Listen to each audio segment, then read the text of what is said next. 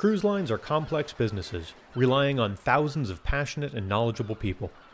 Recently, we were lucky enough to get to know one of those people a little better and learn more about his rise to the top of one of the largest cruise companies in the world. On this episode, we sit down and chat with the president and CEO of Norwegian Cruise Line Holdings, Mr. Frank Del Rio.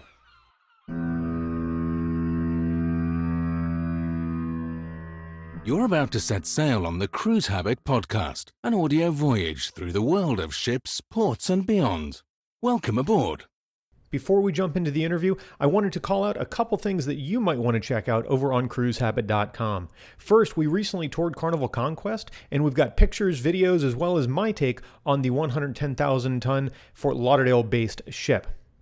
Also, Virgin Voyages announced their first ship, Scarlet Lady, will feature an onboard record store. We talk about this and more around Virgin's Sonic Identity. That could be something really interesting. We're seeing all sorts of neat announcements from them. Lastly, in just a moment, you are going to hear Norwegian Cruise Line Holding CEO talk about a number of things, including ship refurbishments. NCL Sky just came out of a major three week dry dock where the staterooms, the public spaces, everything was overhauled. We've got details and, of course, photos over on cruisehabit.com. So I have the uh, distinct pleasure of sitting down with Mr. Frank Del Rio, who, and uh, you have many titles. I'll, I'll, try and go with uh, the big one and get it right. You're the uh, CEO and president of Norwegian Cruise Line Holdings. Correct. Is that correct? How you doing? Uh, I, am honored to be here. I'm fantastic. I'm glad you're here. So, uh, so thank you again for, for making the time. it's not a not every day that we get a guest quite like this. So. Um, you know, there, there's so many things, of course, I want to ask you and, and talk about and just get your, your insight on um, whether around uh, Norwegian Cruise Lines or just how, how all of this happened, how you got here. Yeah, I, um, sometimes I wonder, but. Yeah, so maybe here. that's a, a, good place to, to start if it's okay with you. Um, I mean, for, for some listeners who, who don't know, uh, and correct me if I have anything wrong, you were, you were born in Cuba. Yeah. You moved here, uh, moved to the U.S. around seven years old. Yeah, so we uh, we left Havana on August twenty second, nineteen sixty one, a few weeks before my seventh birthday, and uh, uh, moved to New Britain, Connecticut. Why New Britain? It's because my father had a brother and a sister, my uncle and my aunt, who uh, who had been living in New Britain, Connecticut, way before the Cuban Revolution started, and so uh, back then, we thought the revolution would end in a week or two, maybe a month, and we go visit Aunt Sarah and Uncle Benny, and we'd be back in Havana before you know it. Well, we lived there 10 years before uh, my parents decided that it was time to move to warmer climate, and we arrived in Miami in time for my um, for the start of 10th grade. And on my first day in this new high school that I had never visited, had never seen before. I knew no one there. First period algebra 2 class, I walk in for uh, late because I'm always late in the morning. And um, it was pretty packed, and there were only two empty seats. And one seat was next to a guy, and one was next to a girl. So I sat next to the girl, and I went back Tuesday, Wednesday. By Thursday, I figured out three things. She, she wasn't bad looking. She did her homework every night, and most importantly, she let me copy it every morning. So I ended up marrying her, and today uh, Marcia is uh, has been my wife of uh, 45 years, and uh, we have two children and five grandchildren, and live happily here in in Miami. Um, so that's sort of the start of my life. Um, went to the University of Florida uh, on a track scholarship. I wasn't always short and fat. I was uh, used to be short and skinny and I used to run the mile, and I was um, a pretty good miler, a half miler, and that's how I got to college. Graduated from college and um, as an accounting major. Marcia was also an accounting major. She went to class. I hardly ever did because uh, I had to work. Uh, we were relatively poor. Our families were poor, and uh, by that time I had stopped running because I couldn't be married. I couldn't run track, and I couldn't get good grades uh, one of them had to give, and so I gave up track and I had to work. But we graduated college and uh, uh, became a CPA. Went to work for a public accounting firm. Um, hated being an accountant because all you do as an accountant is record someone else's history. You're not making history yourself, and I wanted to make my own history. So I bounced around jobs in the accounting world and finally got my break when I joined a company in Fort Lauderdale called Certified Vacations that used to be the private label operator for Delta Airlines. When you thought you were calling Delta Airlines to buy a Delta Dream vacation, you were really calling Certified. And there I met a gentleman named Ed Rudner, who was the CEO of uh, Certified Vacations. He left after a few years of, of, uh, of him and I working together.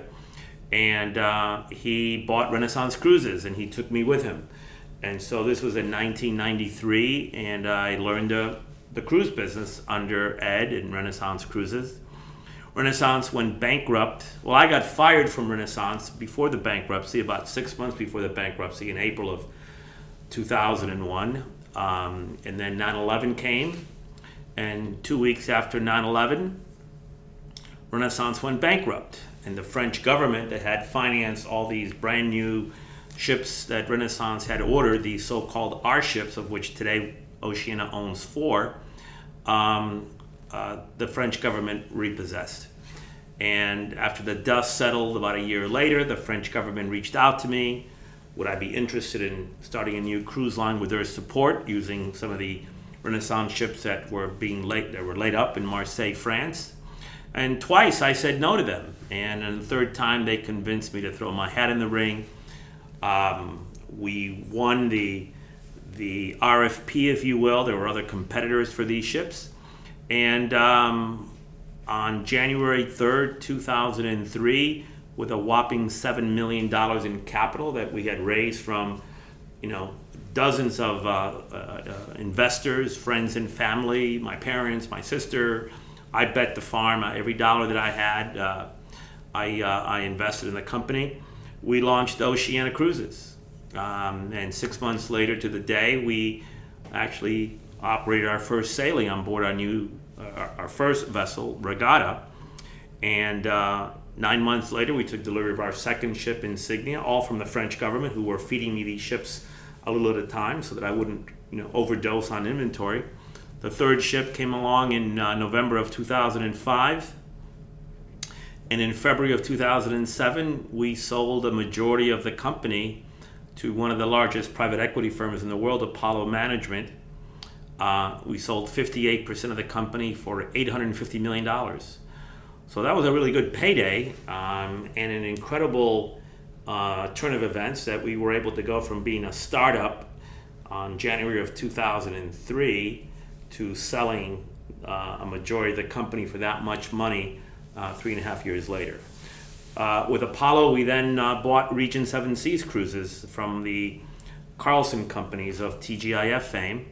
And so Prestige Cruise Holding was born, in that Prestige owned Oceania, Prestige owned Regent, um, Apollo was now the majority shareholder. I was the second largest shareholder, along with all the other investors who had raised that $7 million a few years earlier. And we operated this wonderful company called Prestige Cruise Holdings until November of 2014, when Norwegian Cruise Lines bought 100% of Prestige for $3.3 billion. And that was another good day. And then I thought uh, I was done. Um, I had just turned 60. Um, I had been very uh, uh, lucky to have made uh, enough money that I didn't have to work anymore, and I thought I was done. Primarily because, as most mergers um, take place, the acquiring company is in charge, and the, their management team stays in place, and the management team of the acquired company typically is let go in one way or another and and that was going to be my fate. In fact, it was my fate, and it was my fate for six weeks until the evening of uh, New Year's Day, 2015, about 10 o'clock at night. I got a phone call from the lead director of the company of Norwegian Cruise Lines, who I knew very well because they were also involved with uh, Prestige Cruise Holdings, and uh, wanted to see me the next day, and um, and said you got to come back and run all three companies. Uh, and so here I am. Um, people still ask me, so Frank, tell me again, how did, how did you pull that off? How did you sell the company and then take it over? and uh, I tell them I was uh, minding my own business, uh, watching TV, recovering from uh, a heck of a New Year's Eve party the night before. and um, God has just blessed me with that opportunity, and I'm having the the time of my life. Well, I, I, certainly hope that the the next statement doesn't uh, seem like I'm taking away from all of your hard work in your entire life, but it seems like uh, a lot of things were just a series of things that just happened. You Yeah. know, like really remarkable. I mean, I'm the luckiest guy in the world. I- Um, I, I, I insist on that. If people say, "Oh no, you know, you make your own luck," yeah, you you you do make your own luck along the way, uh, here and there, but but really, um, uh, I've been blessed, and I've been blessed to work with some wonderful people that has allowed us to be as successful as we were. When we started Oceania with a whopping seven million dollars, no one gave us a chance to to succeed. Here we were, uh, a bunch of misfits. I didn't exactly have the world's best reputation at the time. I had been fired from Renaissance Cruises. Um, most travel agents hated my guts, um, and uh, I had no money in one old or one used vessel. Not exactly the the winning uh, recipe uh, in the cruise business, but somehow um, we made it, and uh, and I would say that we made it pretty big. And, and one of the most remarkable things is that uh, all 12 of my first 12 employees that I recruited to join me to form this fledgling company called Oceania are still with me. wow. We've become a family, and um, um, we don't want to break up that family. We thought we were going to have to when we Yeah. sold, and um, and that was a, a great surprise and a great gift that that New Year's Day when we were able to, to stay together. Wow, it, there, there's so many things that strike me about that story. Uh, maybe the least important of which is seven million dollars. I think you probably couldn't recarpet uh, half of the NCL fleet with seven million dollars right now. You, you certainly couldn't even fill the tanks on half the fleet. Right. Uh, yeah. Um, at the very beginning, so so you, it's funny. My, my grandfather actually went to University of Florida and was an accountant, and he too didn't end up uh, doing much with accounting. So Yeah. uh, I'm not sure what that says about University of Florida. Well, it might say more about accounting. Uh, sure, fair enough. But you know, accounting is a great profession to learn business. Uh, I wouldn't have changed uh, a, a thing in my in my past, in my certain line in my studies. Um, uh, I think accounting prepares you uh, the, the best of any of the of, in any of the business majors. I I always believe the smartest people in the room are the accountants. So, you mentioned your your um, first entry into travel with um, with uh, was it Delta Cer- Dream Vacation? Yeah, certified vacations. Um, were you aiming at that point in your life to go into travel? I mean, certainly your your education was somewhat portable in terms of industry. No, I wasn't. I was uh, again minding my own business one day, uh, working uh, as an internal auditor at Florida Power and Light, and the phone rang, and it was a recruiter that this company in Fort Lauderdale was looking for a, a head of internal audit. Would I be interested? And I said, yeah, I'd, I'd, I'd be interested.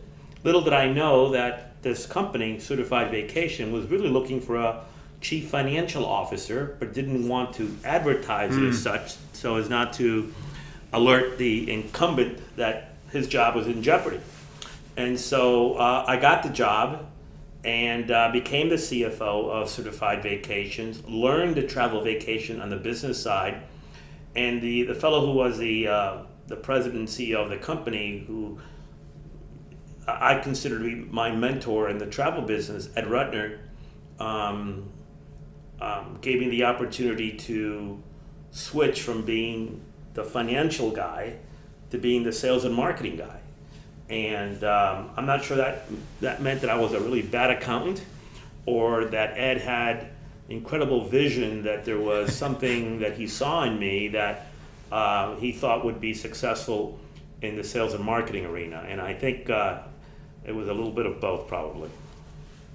So throughout that journey, um, was there a point? I mean, it, you said yourself you thought after um, after Norwegian purchased Prestige, you thought, well, I'm done, and, and you sound like tell me if I'm wrong. You sound like you were okay with that thought. Yeah, I was 60 years old. Uh, you know, I was old enough to to retire. Maybe I would have done something else, but I didn't really have any plans.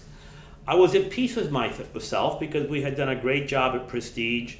I had made a lot of money for the investors. I had made a lot of money for my uh, management team, and I had made some money for myself. And so it was a very satisfying time. And I was glad to see Prestige going to a, a large, reputable, um, publicly traded cruise line. And I knew that it would be a, a good home um, for her and her fleet and her customers. So it was good. And um, uh, it was a holiday season, and it was just uh, happy times. Was there a point before or after uh, NCL came into the picture as, as the 100% owner of uh, Prestige? Was there a point that you looked around and went, "Wow, I think I've I think I've really done something right here"? um, well, you know, um, you don't have time to reflect too much. Uh, there was a lot of work to do. Uh, the merger had just taken place, and so there was a lot of integration work that needed to take place to bring the the two companies, the three brands together. Um, there were two corporate cultures, very different cultures that had to be melded, and one of the cultures had to win over the other. There was the synergies or the cost savings, if you will, that um, Wall Street were promised in this uh, in this uh, combination of companies that had to be um, harvested. And so there was a very very busy time, and um, I don't think there was a whole lot of holy cow, you know what what's going on? Uh, look at where look what we did. It was uh, I think a lot of the not a lot. I think every single person at the Prestige brands were just ecstatic that we can keep our family together and now join a new family that we thought we could bring a lot to the table to make better. And I think it's exactly what's happened. The from what I understand, you you were very involved um, with very hands on, we'll say, with with Oceania, um, and I would guess that you know maybe at the very beginning it's because there were twelve of you and well someone's cleaning the bathroom, right. but uh, you know subsequent to that, uh, it seems like a a really deep level of involvement must have been because you had a passion for certain things. And I'm, I'm curious as to what those um, passions were, because clearly they were strong enough that after after NCL happened, you went, yeah, I'm, I'm good coming back. So what are those passions in, in the whether whether in the industry itself or yeah. with Oceania, with NCL, and you know, well, in the early years. Um, I wouldn't have called it a passion. It was more of a necessity. We had no money. We had to compete with the big guys and we had one little ship, and so um, we all we were all um, uh, pitching in to do whatever we needed to do. Uh, you never saw a group of people work so hard, work so well together to accomplish a single goal, and uh, that'll be forever um, our our most the, the, fondest memories we can have in the business. If you if you polled these these people I'm referring to, they will all tell you it was the best time of their lives, the most uh, the most tr- stressful time of their lives. We, we had all this work to do, very little money, very little time to get it done, and so it was terrific. Um, but things evolve, and if to be a good manager, you can't micromanage. You have to depend on your team, and uh, I have a fantastic team. I wouldn't trade my team for for anyone out there. Mano a mano, we think we can beat uh, anyone out there, and, and we do uh, in, in, just about every way you can think of. Um, but as things evolve, as the company grows, you've got to become more specialized as opposed to uh, being a generalist where you're all over the place. And so over time, I have focused on uh, building the ships, refurbishing the ships, um, because at the end of the day, I don't care how uh, creative your marketing is, how slick your salespeople are you have to deliver on the product. And uh, that's what's that is what is sustainable. And so i focus on the product. I focus on the ships. I focus on the cuisine the service on the ships uh, i focus on how to market that product um, and um, and within furbishing the ships you know i'm infamous for focusing on the artworks And that's simply because when, at the beginning, we didn't have a vice president in charge of art. Someone had to clean the bathrooms or purchase the art. And so I said, How hard can it be? I'll do it. and it turns out that it's a lot harder than, uh, than I thought, but it's a lot of fun. And, um, um, you know, the passion just keeps on. And I think that's one of the, one of the you know, proudest um, accomplishments that I, I think we've been able to achieve here is that we've instilled that passion throughout the organization. I was reading an article um, just last week in the Wall Street Journal where two thirds of workers in the country are unengaged or disengaged from their job. They go through the motions or their heart's not in it. And that's why productivity in the US has slowed over the years. And uh, geez, I, I, I, there's there's no way for me to measure the engagement uh, percentage in this company, but uh, I know we're much better than the than the national average. So we're very very proud of that.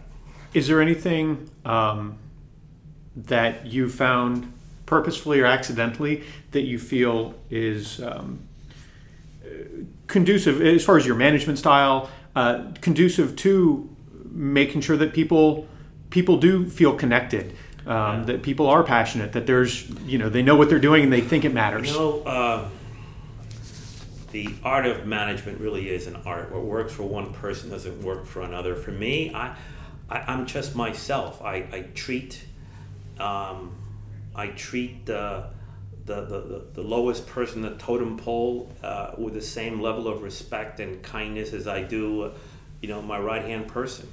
And I think people can can see that it is genuine, that it, we care for them, we care about our employees, we care about our guests, we care about our vendors, our, our crew on board the ship. Um, we pay people very well. We don't have any turnover here. I guess that's the best indication mm. that people sure. are happy. Uh, no one ever leaves Norwegian Cruise Line Holdings, whether you work at Oceania, Regent, or Norwegian Cruise Lines. And so to me, that's very gratifying that people enjoy their, their jobs here. They want to bring their f- friends and family members to work here.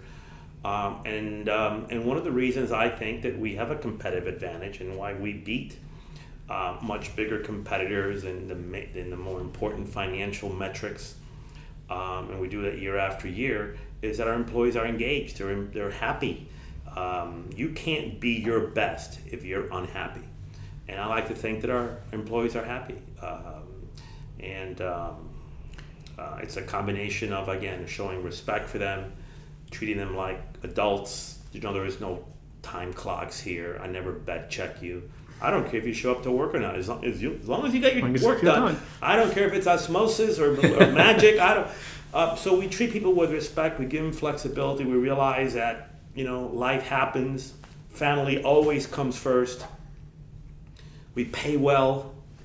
Uh, we give people a lot of responsibility and, more importantly, the authority to to act on that responsibility. And that makes everybody happy, they feel fulfilled, and it makes our customers happy because you don't have to go through a lot of red tape to get an answer on, on something, especially when it comes to shipboard life. Hmm. Um, I saw, I've seen it too many times where something happens in the ship and you're told by ship personnel, well, when you get back home, you can call the office. That's uh, that's no.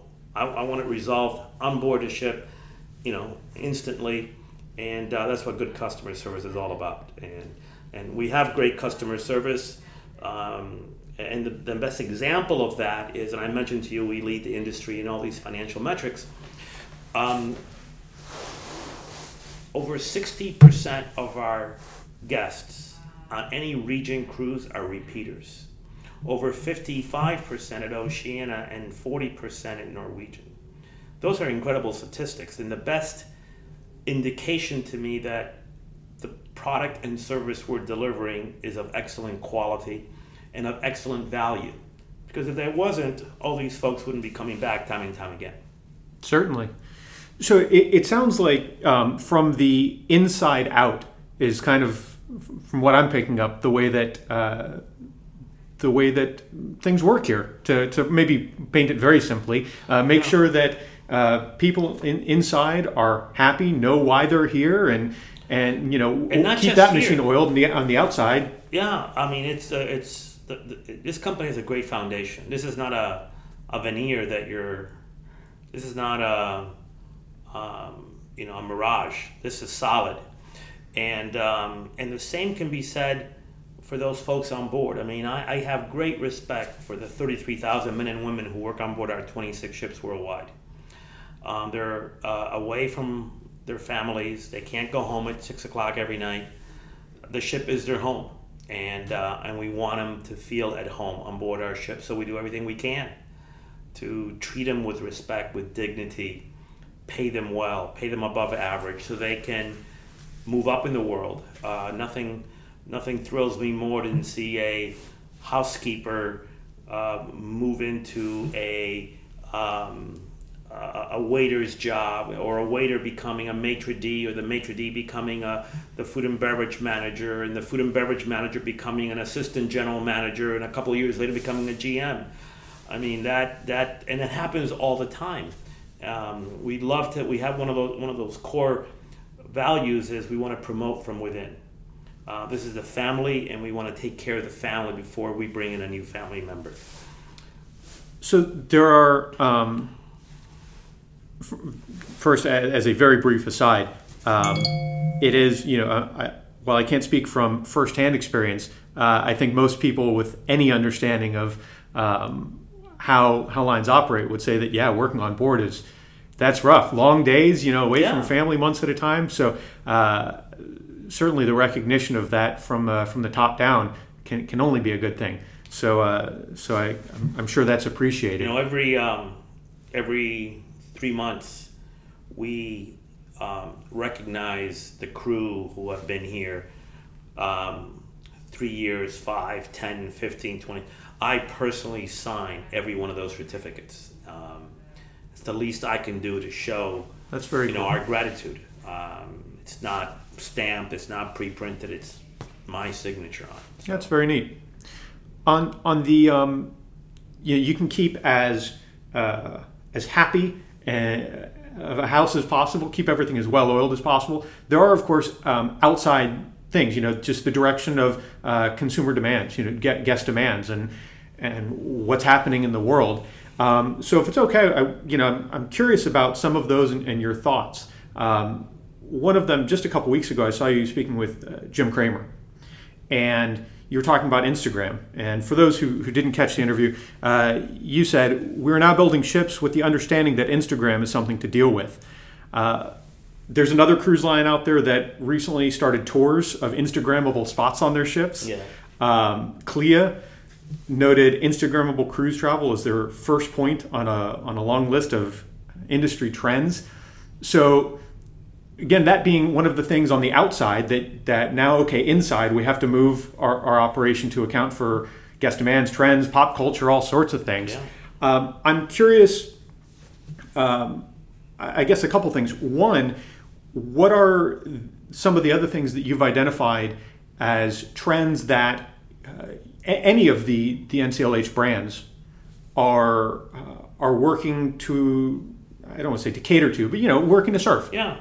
Well, you know, technology is becoming a greater, greater uh, force in our lives.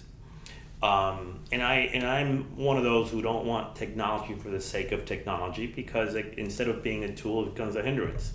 But take, for example, the latest cruise ships that we've launched on, on Norwegian, the Norwegian Bliss, Norwegian Joy, and the upcoming Norwegian Encore this coming November. So imagine a thousand foot long racetrack atop the ship, double decker, 12 turns. Two turns are banked and cantilevered over the side of the vessel, and 10 electric race cars can, can speed up to 40 miles an hour. That is the funnest. I mean, these are not your grandfather's cruise ships. Um, the, the, the lines are long and deep, and, and, and, and, and, and everybody wants to go on these racetracks. Or we now have Galaxy Pavilion on three vessels. So imagine a gymnasium sized room with every um, um, virtual reality or enhanced reality game, the best of the world, whether it comes from the US, Germany, Canada, uh, England, um, is on these ships. So technology is becoming uh, more prevalent.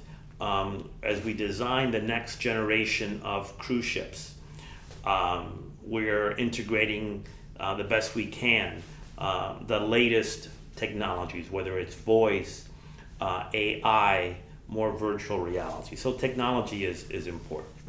Um, uh, cuisine is important. It used to be you, you'd go on a cruise ship and you'd get off a week later 10 pounds heavier. That's not what people want today. Uh, and so you have all these restaurants on board some of our bigger ships. There's over 25 restaurants, even on Ocean and Regent vessels that carry 700 packs. Um, there's uh, five, six, seven restaurants on board, all very, very high quality. Um, I'm convinced that if Michelin uh, rated our restaurants on board Oceania and Regent, they'd get one, two, maybe even three stars. They're that good.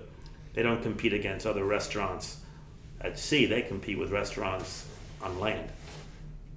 But at the end of the day, you're on vacation, and this is the hospitality industry, and people expect flawless service, attentive service, um, and uh, that's what we aim to to provide uh, with the hard work of our 33,000 crew members.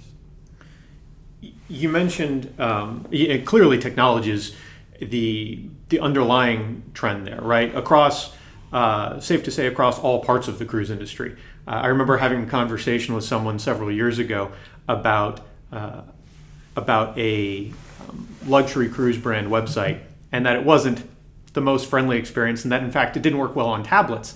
And somebody said, "Well, what does that matter?" And I said, "Well." You understand, it's you can't say that the average guest, because of age or anything else, is outside of having interest in you know in technology. That's just you know it, it applies equally.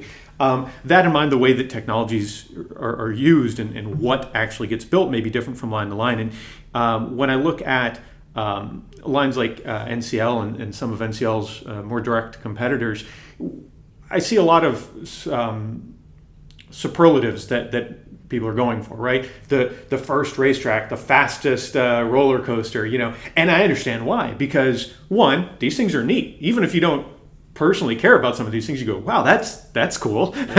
um, two, it makes you know it makes people interested and perk up when they might not have been interested in that before. Uh, so I completely understand that, and I do find it fascinating. I can never imagine what's going to be next. Every every time I hear something, it's it's as shocking to me as I'm sure it is to to so many others. Uh, in the in other parts of the market, when, when we look at Oceania and Regent, um, do you have any feel for what um, what the competitive points are there? You mentioned cuisine. Yeah. Um, again, technology still certainly something that uh, applies, but I'm I'm wondering how do you uh, how do you apply that in a in a way that differentiates you from from other um, you know, yeah. ultra premium and luxury brands. It's a different uh, market segment. You know, the the the general rule of thumb is that the um, that the higher end brands, the luxury brands, uh, appeal to an older and certainly more affluent market than uh, a more mass market line like Norwegian Cruise Lines. And so the customers who are in their 60s and 70s as opposed to 40s and 50s on average at Norwegian. Um, they're not necessarily looking for the racetrack or the rock climbing wall or the uh, um, uh, walk the plank and all that. Just that's not for them. So what is for them? Um, first of all, they're they're now in a stage where they've stopped accumulating stuff, and they want experiences, and so itineraries are very, very important to them. They want to see the world. And uh, one of the best ways to see the world, one of the most efficient ways, safest way, most comfortable way to see the world is on a cruise ship. That's why on Oceania we have a 180 day around the world cruise. 180 days, six months on board this cruise ship, and you go around the world and see everything. I look forward to my invitation. Um, sit down. It's always sold out years and years in advance. So itineraries are very important to these folks. These folks, uh, for the most part, um, enjoy and demand top-notch cuisine, and that's why I said the restaurants on these ships warrant Michelin consideration. Um, they want incredibly attentive service. So the ratio of crew to guests is much higher, almost double what it is on a Norwegian vessel. Um, and, and one of the things that's oftentimes overlooked is that they enjoy the company of like-minded people who are on board that vessel. So when you have a 700 passenger vessel, uh, 1,200 passenger vessel compared to four or 5,000 at the, at the other extreme, um, there's a sense of community, camaraderie, um, and, um, and, and friendships have um, have blossomed. I remember my parents, uh, uh, two of my parents' best friends today. They met on a cruise. Excuse me, um, you know, two decades ago. Um, so it's a slightly different emphasis. Uh, technology probably takes a little bit of a back seat at Oceania and Regent, but uh, but not when it comes to the websites. Uh, uh these uh, more mature folks who go on Oceania and Regent, and I now qualify as one of them because I'm 64. Um, you know, um, the internet became a thing. What 20 years ago? Sure. More or less. Yeah, in, into into more mainstream, right? mainstream culture. Yeah. 20 years ago. Well, I was 44 back then. I had to adopt it, and so today's 60 year old is not the 60 year old of yesteryear Absolutely. who were uh, abducted by technology and, and they and many of them turned away from it because they you know too old to learn type of thing and they're not today um, uh, you know 60 70 year old folks are very very well versed in technology and they demand it because it makes things easier for them i don't think my wife has gone christmas shopping into a mall in years because there's something called Amazon and Rula La and all these. And, and I think my my groceries get delivered uh, through um, through drones or something. so uh, mature Americans, mature people worldwide, um, um, you know, use technology as much as uh, younger folks, but perhaps slightly different. So um, you, you, we, we talked about Oceania and Regent just now, and of course, being a numbers game, many more people, of course, are familiar with Norwegian Cruise Line. Yeah. Uh, just again, numbers yeah. game, right? Um, Two and a half million people sail on on Norwegian. Wow. Uh, Three hundred thousand a year sail on Oceania, as an example. Is there something, um, if you could pick uh, one or two things for the Oceania and Regent brands that you feel are um, standout qualities um, for for those who who aren't as familiar. You've certainly talked a lot about them, but like what maybe even just personally, one or two things of each brand that you go, yeah, that that's what I like. Yeah, well, uh, it, it starts with the ships themselves. These ships are just pristine. We baby them. We spend whatever monies are necessary to make sure that there are no soiled carpets, there are no torn uh, poles. I mean, they are in perfect condition, and they have to be in perfect condition every day. Um, the itineraries that they go on are really, really exciting itineraries. I mean, um, we, we go to all seven continents. Uh, they're longer. They're not three, four, five, or seven day cruises. They're typically, on average, 10 to 12 day cruises. So you spend more time on board. You get to relax. You're only unpack once, and, and so you can really, really enjoy uh, the experience. Um, the food, the food is just over the top. I mean, um, again, gourmet, seven days a week, three meals a day. If you want it, um, you want a burger, you want pizza, you want a milkshake for lunch, it's there as well. So the the cuisine variety is incredible. And one of the benefits of, of joining forces with a company like Norwegian, uh, where we have, for example, the prestige brands were always known to have great cuisine. The Norwegian brand, not so much. Well, guess what? We have elevated the Norwegian cuisine, um, uh, working in conjunction with their sister brands. By the same token, the entertainment on board Oceania and Regent wasn't a, wasn't very good, but Norwegian was always known to have the greatest, the best entertainment, and so that has been elevated at the Norwegian brands. We have we have truly uh, integrated the companies and used the oftentimes overused term of best practices. But we have. It, to us, it's not a cliche. To us, it's not just a soundbite. We have learned to populate, if you will, what each brand does best at the other brands. It, I'll just say on a personal note, you, you mentioned so many times cuisine with uh, with Oceania, and uh, I've been lucky enough to sail on Oceania a couple times. In fact, uh, I was engaged on an Oceania ship, and uh, took uh, took we took our honeymoon on an Oceania ship. So um, to figure out the next anniversary so we can get back. um, and yeah, the food being spectacular. And then you said about Michelin ratings and that. I've had this conversation with people before. I'm sure you've met people that have misconceptions about cruising or you know some apprehensions that may not be founded in any reality sometimes. Um, and my take, especially with experiences like Oceania, has been, well, imagine it, you know whatever whatever type of experience you want the, the, the, french laundry. Okay well imagine if the french laundry was a, you know a, a, two minute walk from your house. Yeah, and, that's true. you know and and, uh, and piazza san marco was a was a three minute walk from there sometimes yeah, you know? it's free. Um, so I, I, certainly appreciate uh, appreciate that. Um, you also mentioned refurbishments and, and if, uh, if it's okay i'd like to um, talk about something that uh, impacts all the brands. I know Oceania is going and let me know if I'm getting the name wrong. The uh, the project is it Oceania Next? Yeah. The the fleet revitalization. Yeah. Uh, I think Insignia was the first to come Insignia out. was the first. Uh, Sirena is next. I think in the next few weeks. Then uh, Regatta later in the year, and Nautica will go in next year. Marina and Riviera, they're they're almost brand new. We always keep them up. But um, you got to see Insignia. If I blindfolded you and dropped you inside Insignia and asked you, where are you?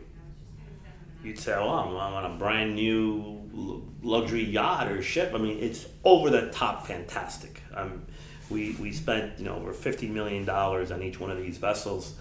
Um, and to, you know, to spend that kind of money on a 350 cabin ship is almost unheard of.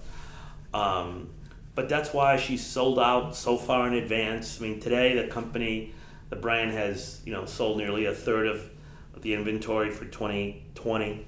Um, people crave these these these ships, um, uh, and it it's what it's part of the aura, mystique, uh, the lure of uh, of Oceania cruises.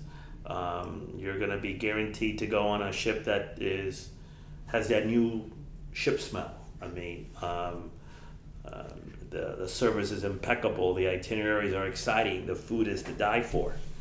And it's affordable. And that's one of the, the key things. Uh, an Oceania cruise is incredibly affordable, um, uh, given the, the quality standards that we stand for. I think a cruise vacation in general is incredibly uh, incredible value uh, the Norwegian brand for what it offers its guests at the price that it offers it at is an incredible value. You you can't you can't uh, duplicate what we offer on a cruise at the at the at the certain quality levels.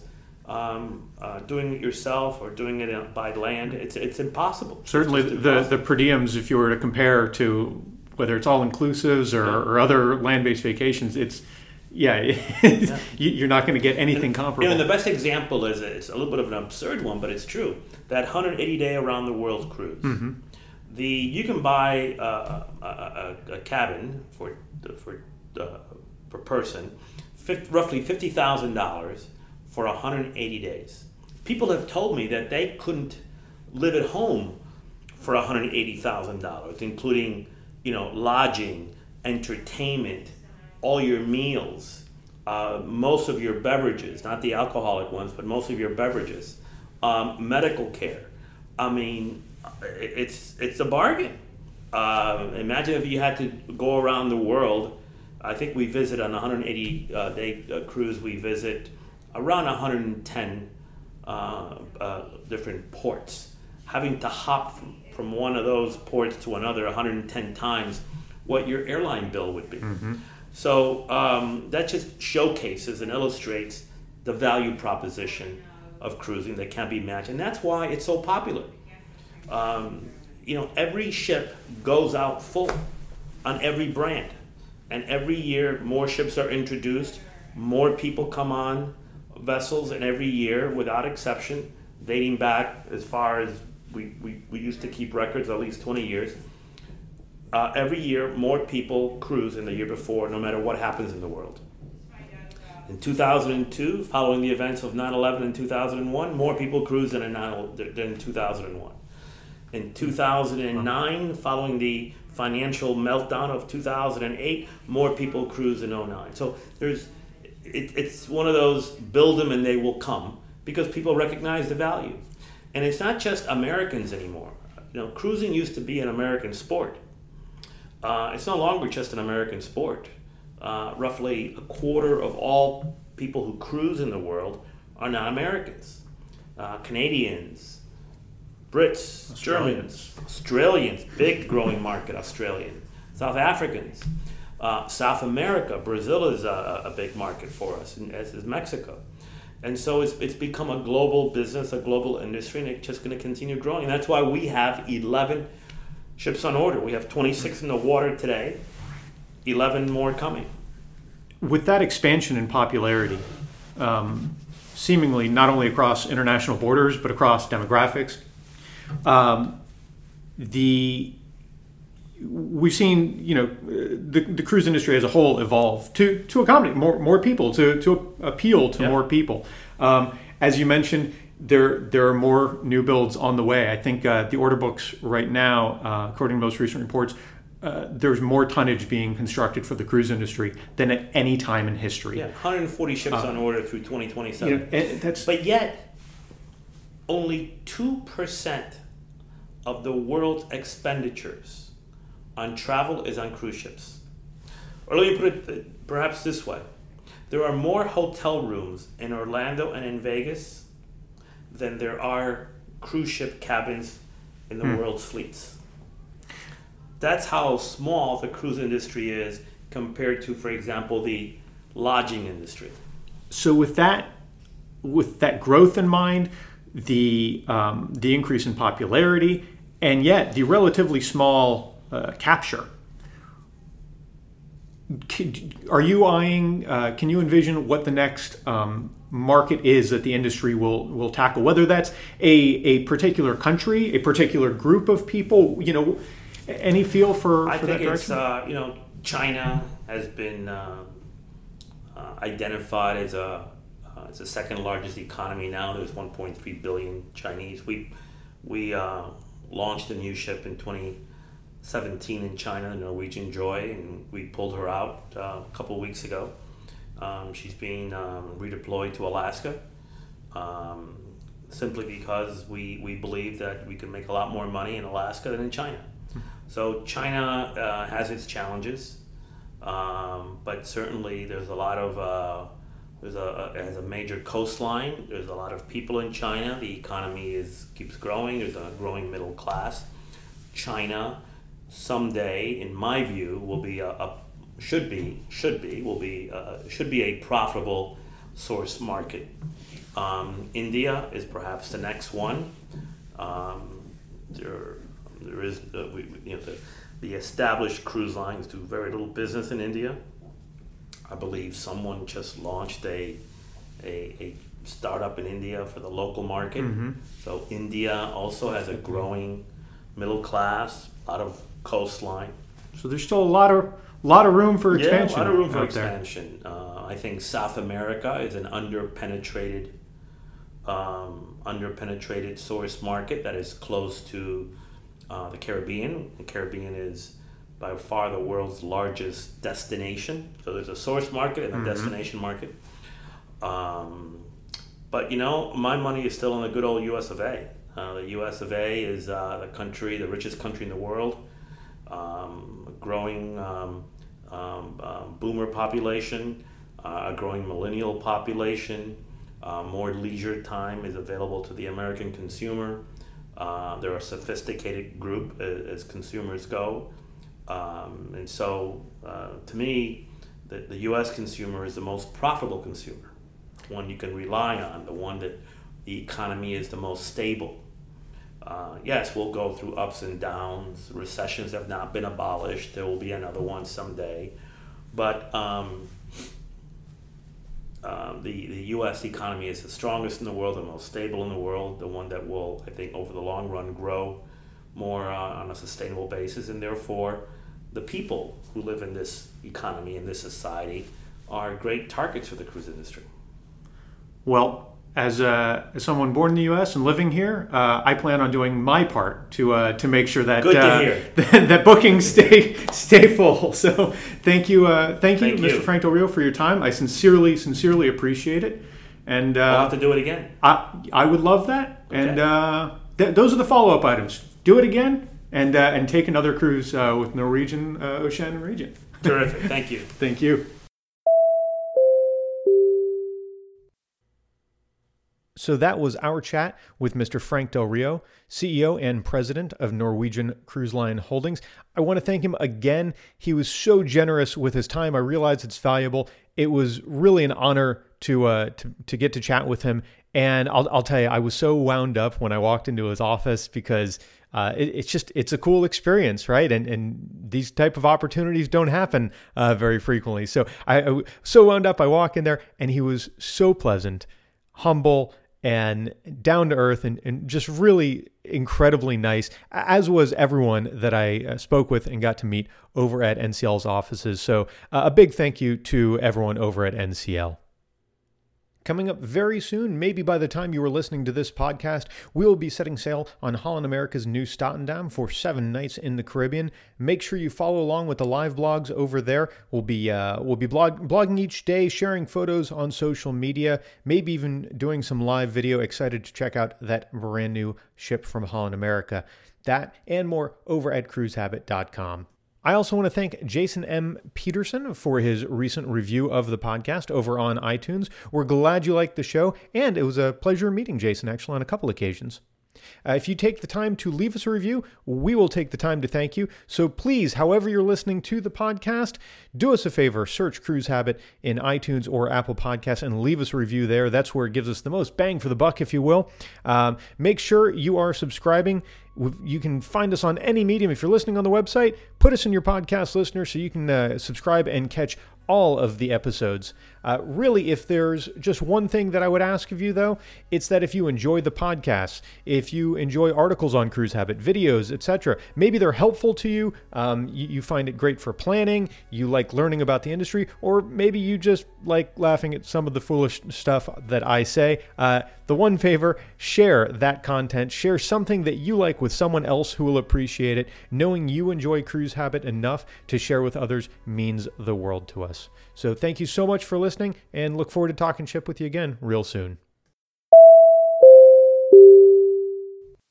Hi, this is John Bamber from Austin, Texas, a friend of cruisehabit.com. Be sure to follow Cruise Habit on Twitter, Instagram, and Facebook. Subscribe to the Cruise Habit podcast on iTunes, Google Play, or wherever you enjoy podcasts. Search Cruise Habit in the Periscope app to join the broadcasts from ship and shore. They'd love to talk ship with you real soon. Also, be sure to check out a podcast that I co host called Casual Movie Club. My friend Brian and I, we pick random movies, we talk about them, we rate them, and we just have lots of fun. We'd love to have you along. All are welcome in the Casual Movie Club. For more information, visit casualmovieclub.com or search for Casual Movie Club on iTunes, Google Play, or any place else you get your podcasts.